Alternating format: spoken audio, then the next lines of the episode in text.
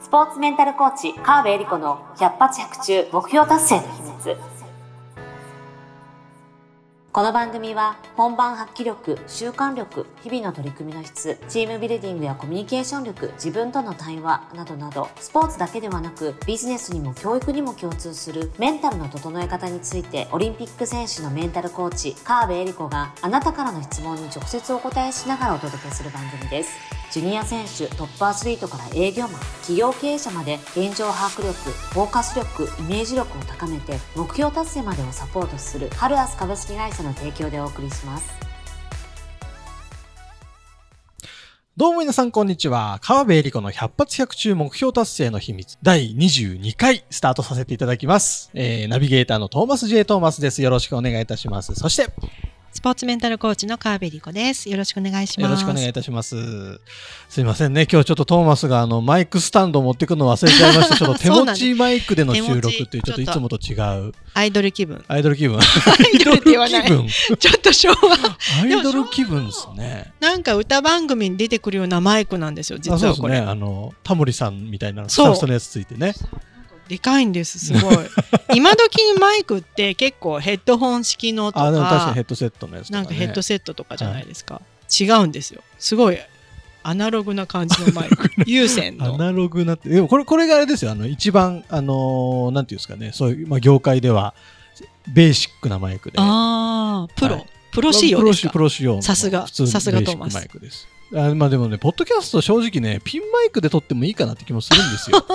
ちょっと最近ちょっと悩みなんですけど。悩み中。ね。まあ個人的にはこういう大きいマイクのが好きなんで。雰囲気出ます。雰囲気出ますよね。いいこういうマイクでやってるんですけど、今日はちょっとスタンドを忘れちゃいました。はい。大丈夫。これ写真撮っとこうか。あとそうですね。そうですね。それはありかもしれないですね。ねちょっと手持ちなんでちょっと握るあの、はい、音とか入っちゃうかもしれないですけど、今日は。両手で。はい。聖子ちゃん風に持ってみる。めっちゃ握っとる。はい。そんな感じでお送りしてます。えー、百発百中目標達成の秘密第22回なんですけれども、今日もですね、えっ、ー、と、相談をいただきましたので、はい、ありがとうございます。読ませていただきます。はい。では、相談に移ります。こちらです。はい。経営者とそうでないスタッフの一本の違いは主体性にあると思っていて、いかに他人事にせずに仕事と向き合ってくれるかだと思っているのですが、なかなかうまくいかないところもあります。どうやったら主体的に想像しながら仕事をしていってくれるようになるのでしょうか？という経営者さんからの質問ですね。はい。もう、これはね、経営者の方とか、うん、管理職、まあ、会社のね、管理職の方からまあ、よくある本当にお悩みというか、うんうんうん、ある、まあ、経営者の方だとね本当に会社をこう自分の人生の中で会社を動かしているので、うん。うん、まあ、意識はもちろん当然高いというか、うん、会社、ね、まあ、経営自分の仕事イコール自分の人生って思ってるので、うん、当然主体的になるし、うんうん、まあ、会社のねある一定以上のポジションの方は管理職として、自分も、まあ、自分のチームだったり部下に動いてもらいたいので、はいはい、でも会社の場合はねさらにその上がいたりすると、うん、まあ、会社の言ってることと自分の思ってることとそれをこう部下に伝えていかなきゃいけない。で動く部下言ったら動く部下、うん、言わないでも動く部下、うん、言っても動かない人みたいな、いろいろねいろんな人がいるのですごいなお悩みなので、まあ、管理うんと管理職研修とかでもこういう話をよくするんですよね。でまあ、その管理職研修でもよく話してるのは、うん、まあ、どういうふうに動いてもらいたいかっていうことなんですけど、うん、うんちなみにトーマスが自分から動くとか、うん、主体的に動くってどういう時だと動きますか？どういう時だと動くか、うん、そうっすね。やらやらなきゃやばい時？やらなきゃやばい時。やばい時？やばい時。とか？とか。楽しんでる時とか？楽しんでる時とか、うん、とか？ありますなんか、うん、そうね。なんだろう。いやそうですね。主体的に動く時。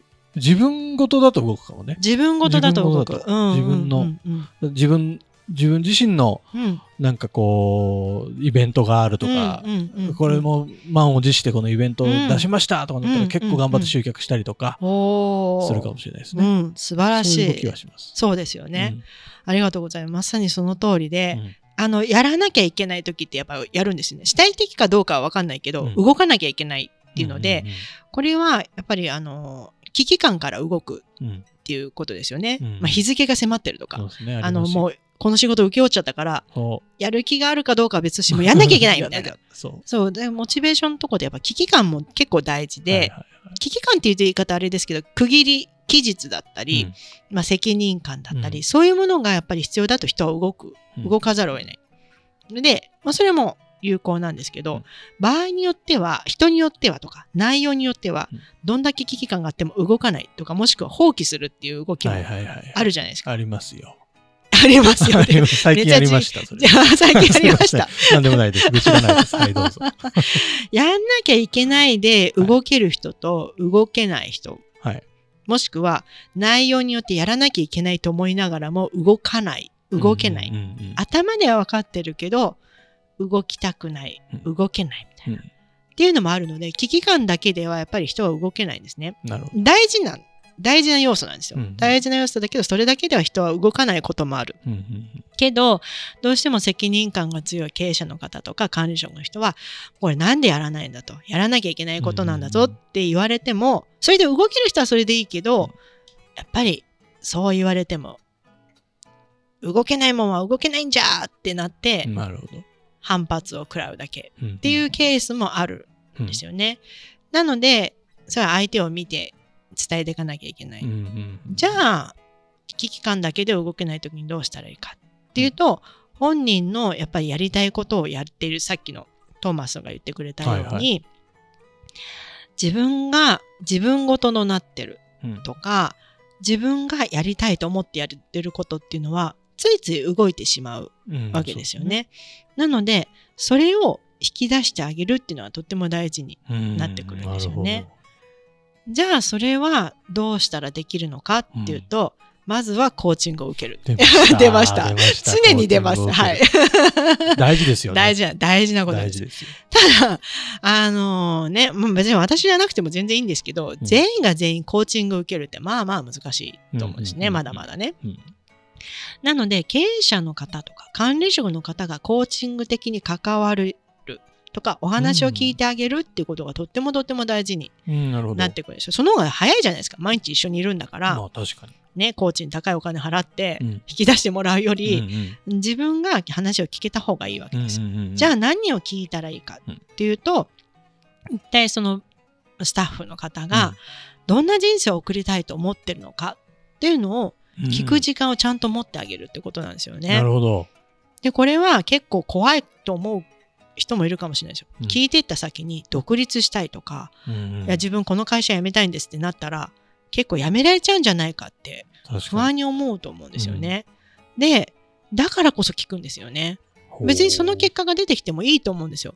うん、今すぐ辞めたいじゃなくていや将来的にはこういうことやりたいと思ってますっていうのが出てくるってそれってなんていうかな、その人の人生を認めてるとか応援してることになるので、そこでまず信頼関係ができるんですよね。なので、会社で言うと、最近ワンオンワンって言い方しますけど、うん、まあ、この会社でどういうことやりたいと思ってるのかとか、っていうのは、まあ、会社内のその、とか仕事の中でも、聞くことあると思ってるんですけど、そもそもどんな人生を送りたいと思ってんのとか、どんなキャリア築きたいと思ってる？って質問って、あんまりね、上司からされることってないと思うんですよね。なかなか聞かないかもしれない、ね、聞かない。私も会社員時代そんな質問されたことない。はあはあ、から、だから会社の中で、えー、どういうキャリア築きたいと思ってますかって、その上司からの質問って基本的に会社の中での人生の話なので、えー、別に行きたい部署ももうないし、みたいな。なんかまあ、とりあえず、まあ、海外ふうにしたいですかね？みたいな。なね、もう叶うことのないような、そういうことを、とりあえず言っとくわけです。うん、本本心かどうかで別になっちゃうから、上っ面の会話になっちゃうんですよ、それって。確かに。そうじゃなくて、じゃあちょっとここからは上司部下とか経営者、スタッフじゃなくて、うん、ちょっとあの話聞きたいんだけど、うん、ちょっと一回それを脇に置いて、ちょっといろいろ話聞かせてって言って、まあだからそこまでの信頼関係を作っておく必要はありますけども、うんうんうんで自分はどんなキャリアを築きたいと思ってるとか、うん、あのどういうでそれ言ってうんそう言われてもみたいな若いスタッフだと、なかなか出てこなかったりするじゃないですか。突然聞かれたらびっくりしちゃうね。ね。20代の人にじゃあ30歳だって相当上なのに、40、50にな時にどうなりたいかって言われても、うん、もう相当おじさんですね、おばさんですね、みたいになっちゃうじゃないですか。なので、あの、まあ、それを聞きつつ、例えば、まあ、仕事でも学生時代でもいいんだけど、うん、どんなことをしてる時が一番楽しいと思ってるとか、一番自分が成長してるなっていうのはどんな時に思うみたいな、そういうこれまでの経験の話を聞いてあげるとそれって結構誰でも話せるんですよね。なるほど。これまで一番楽しかったことって何ですか、っていうのをいくつか他にもある他にもあるでこう聞いていくんですよ。うん、そうするといくつか出てくるじゃないですか、うん、これまで、まあ、学生時代だったり、うん、今の仕事の中で自分が一番満足度が高い時とか、うんうん、自分がなんかすごい貢献できてるなとか、うん、成長してるなとかどんなことでもいいんですけど、うん、話してもらうとで話してもらってここまで話してみてどうとか、うん、あ自分こういう時が結構満足度が高いなとか仕事してて楽しいなって思うことが分かりましたってなったらあそうだよねと。でそうしたらここから経営者の腕の見せ所で自分の会社で働いてると、うん、ここあなたの満足してると思ってる価値観のここ満たせますよっていうことを伝えてあげてほしいんですよね。例えばあの会社なんかお店経営だったとしたら、うん、あのそこまで働いうん、そのスタッフの方が、うん、うん自分が満足してるのは例えば仲間と一緒に新しいことをやり遂げた。例えば高校の時に文化祭委員とかやってね、はあはあ、なんかみんなでイベント、お祭りごとをやって、うん、こうこうこうでこういうふうにやった時が楽しかったです。うんうん、とか、うーん、なんか、新しいことにチャレンジしてみた時に、すごい自分成長してるなと思って嬉しかったとか、っていう話ができたとしたら、うん、もうこの会社ではそういうことを大事にしてるんだっていうのをまず言ってあげるんですよね。なるほど。例えばその社員の成長を大事にしてるとか、新しいことにチャレンジしていくことをすごい大事にしてでだから具体的にこういうことやってんだよねっていう。なるほどね。で会社としてさそういうのに乗っかって会社としてはこういうことを大事にしてる、でさらにその経営者の方が大事にしてることを加えて伝えてあげると、うん、なるほどねと。自分のやりたいことをここではできるかもしれないっていうヒントをちらちら見せてあげて。うんでさらに、あのー、そういう会社なんだけどここに会社のいることで何々さんはさらにどんなことができるとその自分の満足感満たせそうですかと。か、うんうん、もしくは満足感を満たせる中だったらどんなことがやりたいと思いますか、うん、みたいななんかそういうそこから未来の質問とかをしてあげると会社のやりたいこととその本人が大事にしてることの重なる部分共有ゾーンって言ってるんですけど、共有ゾーンがどんどん広がっていくんですよね。ほうほうほう。でもそれをしないで会相手のやりたいこととか大事にしている価値観とか聞かないで、うん、会社はこれが成長が大事だチャレンジが大事だ。でそれをどんどんみんなにやってってもらいたいって言われても自分まさに自分ごとになってないから、うん、まあそうは言ってもねみたいな。まあ確かにね。ってなっちゃう。うん、まあ、そんなこと言ったって毎日こんな残業ばっかりさせられてとか、うん、なんかここで新しいことってやるイメージが全く湧かないなみたいになって、でそのまましてると新しいことやりたい人は他に行っちゃう。うん、なるほど。ので本人の大事な価値観を先に聞いてあげて、うん、そこからでも会社としても大事なことあるじゃないですか。これをやってもらいたいとか、こういう方向に行きたいんだっていうことが絶対あるはずなので、先にスタッフの価値観を聞いた上で、そこに乗っかる形で、自分の会社はこういうことを大事にしていて、この部分はあの何々さんの価値観とぴったり合ってるよね。で、さらにここチャレンジしてもらいたいんだよねとか、こういうこと会社大事にしてるから、ここを一緒にやれたら、すごい嬉しいと思うし、何々さんのキャリアに絶対プラスになると思うんだよねって言ったら、そうか、ってなる気がしません？いや、します。そんな関わり方ができたら、そう。なんか、その、まあ、そのスタッフさんの人生語っただけですけど、なんかこの上司の方とのコミュニケーションがすごい一段深くなるような気がする。信頼関係。信頼関係がね。で、より好きになってくれる会社をだし、上司のこともだし、あこの人ならついていこうかなって思いそうな気がしますね。そうなんですよ。で、実はこの流れで、ちなみに結婚とか出産ってどんなふうに考えてるってなったら、これ全然菅原でも何でもなく、うんあ自分のキャリアの中ではやっぱり子供は絶対欲しいと思ってるとか、まあ、結婚は全然する気ないんですどっちでもいいじゃないですか、うん。結婚して子供を見たいでもいいし結婚して別に子供はいらないと思ってるとか、うんうん。いや全然ずっとシングルっていうかあのパートナー欲しいかもしれないけど仕事に行きたいと思ってます、はいはいはい。で女性の方も自然に話せるんですよね実は。ど。これって結構経営者からしたら大事な情報で、うん。いや会結婚したら辞めたいと思ってるのか出産したら辞めたいと思ってるのかを把握しておくのはやっぱり大事なことだと思うんですよねね。経営上。だけどそれをいつ結婚するのとか、うん。子供どうするのと言ったらいきなり聞いたら絶対セクハラだしパワハラになるし、なんだけどあの本当に自分のキャリアを応援してるって中で話してくれたら、あのだそれこそじゃあ結婚してもも出産しても戻れる体制を準備しておいた方がいいかなとか、うんうんうんうん。準備の材料にもなるじゃないですか。まあね、確かに。だし信頼関係にもなるし、やっぱり子供をね産みたいと思ってる産みたいと思ってるけど今できないから妊活に入りたいと思ってるとかっていうのも、そういう話を事前にしてるから相談しやすかったりすると思うん。ですよね。